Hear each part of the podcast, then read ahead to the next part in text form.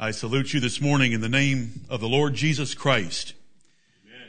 Who is the faithful witness and the first begotten of the dead and the prince of the kings of the earth. Amen. Let us open our Bibles to Revelation 15, the word of the living and true God, for an opening passage of Scripture. Romans 15. I call on all the Gentiles in this house of worship to praise the Lord in their hearts, and as you have opportunity to praise Him with your lips.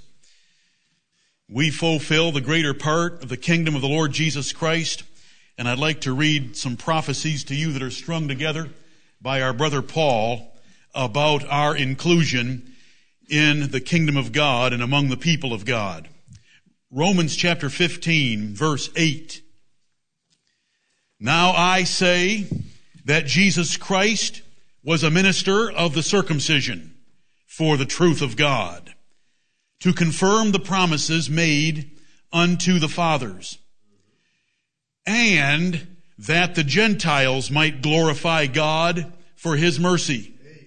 As it is written, for this cause I will confess to thee among the Gentiles, and sing unto thy name. And again he saith, rejoice, ye Gentiles, with His people. Amen. And again, praise the Lord, all ye Gentiles, and laud Him, all ye people. And again, Isaiah saith, there shall be a root of Jesse, and he that shall rise to reign over the Gentiles, in Him shall the Gentiles trust. Amen. As we have just prayed before the opening of this service, we are calling on the God of heaven by His Spirit to revive the first love of our hearts toward the Lord Jesus Christ, that He by His Word and by His Spirit and by our fellowship together today would elicit from us the adoration of our souls of His Son, the Lord Jesus. If it had not been for divine and electing grace, it is certain that all the Gentiles would be as Sodom and Gomorrah. We were Sodom and Gomorrah, and this nation is Sodom and Gomorrah, but for a remnant that is within it by the grace of God. This passage that I've read to you is that Jesus Christ came as a minister of the Jews. He was a minister of the circumcision to confirm the promises made to the fathers and to preach the truth of God, as it tells us in the 8th verse. But then the apostle, as his manner is, strings together a number of passages from the Old Testament showing that the Gentiles were to be included in that church as well, and he was the great apostle of those Gentiles. And we're going to turn to one of his epistles this day, and we, 2,000 years later, should be thankful that God has saved us Gentiles. Right. And we should love His Son, the Lord Jesus Christ, and as these verses tell us, we should rejoice with His people. We should praise the Lord.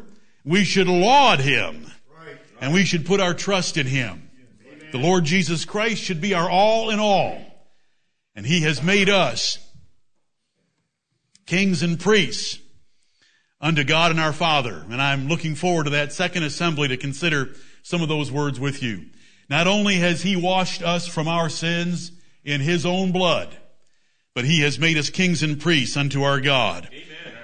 I don't care who you are and how small you think you are and how paltry your income may be or how few square feet your house may have, you are a king and a priest unto Jehovah God of the Bible. Right. And we should be very rich in that thought this day. And we should return great praise to the Lord Jesus Christ, who by His death made us so. Let us bow our heads and ask God's blessing upon this assembly. Our Holy Father in heaven, in the name of the Lord Jesus Christ of Nazareth, we come before Thy holy presence, and we do laud Thee and Thy Son Jesus. Amen. We thank Thee for Thy holy child Jesus, that You have raised up from the dead and set down at Your own right hand, King of kings and Lord of lords. We thank Thee, Holy Father, that before the world began, You chose us in that same Christ Jesus by covenant, that he would come and redeem us in the fullness of time after having been made of a woman and made under the law.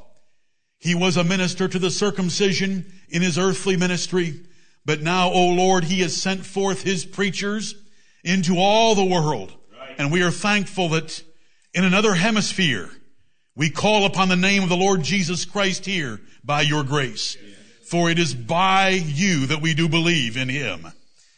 Heavenly Father, have mercy upon us this day. Forgive us our sins, our unrighteousness, and our neglect, and our coldness in worshiping thee, and revive us again. Stir up our hearts. Lift us up in the Lord. Let our singing, our praying, our preaching, the hearing, and our fellowship in the Lord's table be the means of grace that you bless this day to stir us up. Heavenly Father, we're thankful to be in this house, and we pray your blessing upon all your people scattered abroad, that you would bless them in their respective places of worship. Amen. O Lord, be with us now. We are very thankful for the liberties of our nation, in which we might come together in such freedom, and we pray that you would preserve those liberties. We are thankful for every good thing that we enjoy every day, and every pleasure that we experience that is good and righteous, we know comes from thee. And we know that every bit of pain and trouble that we suffer comes from us. We give thee all the honor, the glory, the praise, and we laud thee. And we thank thee for thy Son, the Lord Jesus Christ. And Lord, help us today to run by faith to his feet and lay hold of his feet and seek the blessing and the countenance and the favor of the Lord Jesus Christ. Let us believe on him as the Son of God by the multifold witness that you have left of him in the earth. And let us declare him this day to one another, that he is indeed our Savior, our coming Prince, the Savior that has washed us from our sins in his own blood and has made us kings and priests unto thee. It's in Jesus' name, the great shepherd of the sheep, that we pray. Amen.